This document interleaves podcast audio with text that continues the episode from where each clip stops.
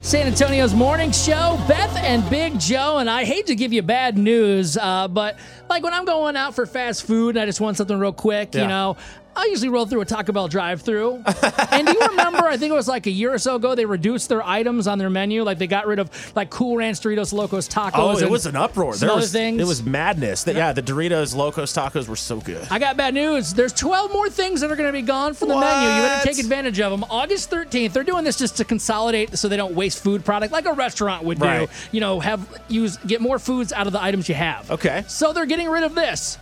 The grilled steak soft taco, Okay. seven layer burrito. I like that. The seven layer burrito. I'm not even a vegetarian and I like that one.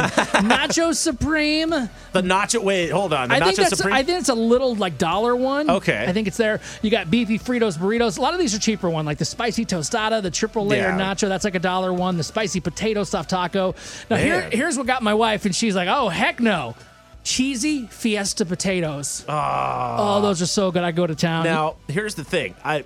ah, I feel bad for y'all. It's like we we gotta textify y'all with the tacos. Oh, for sure. Listen, I know taco. I'm just talking like I saw this, Sure. and my, my people I know are going crazy Yeah. over the weekend. They're like, "No." Of course, no, and, and absolutely. There's you- Taco Bell has some great stuff too, and I'm I'm really bummed about the Doritos tacos because actually those were the only thing.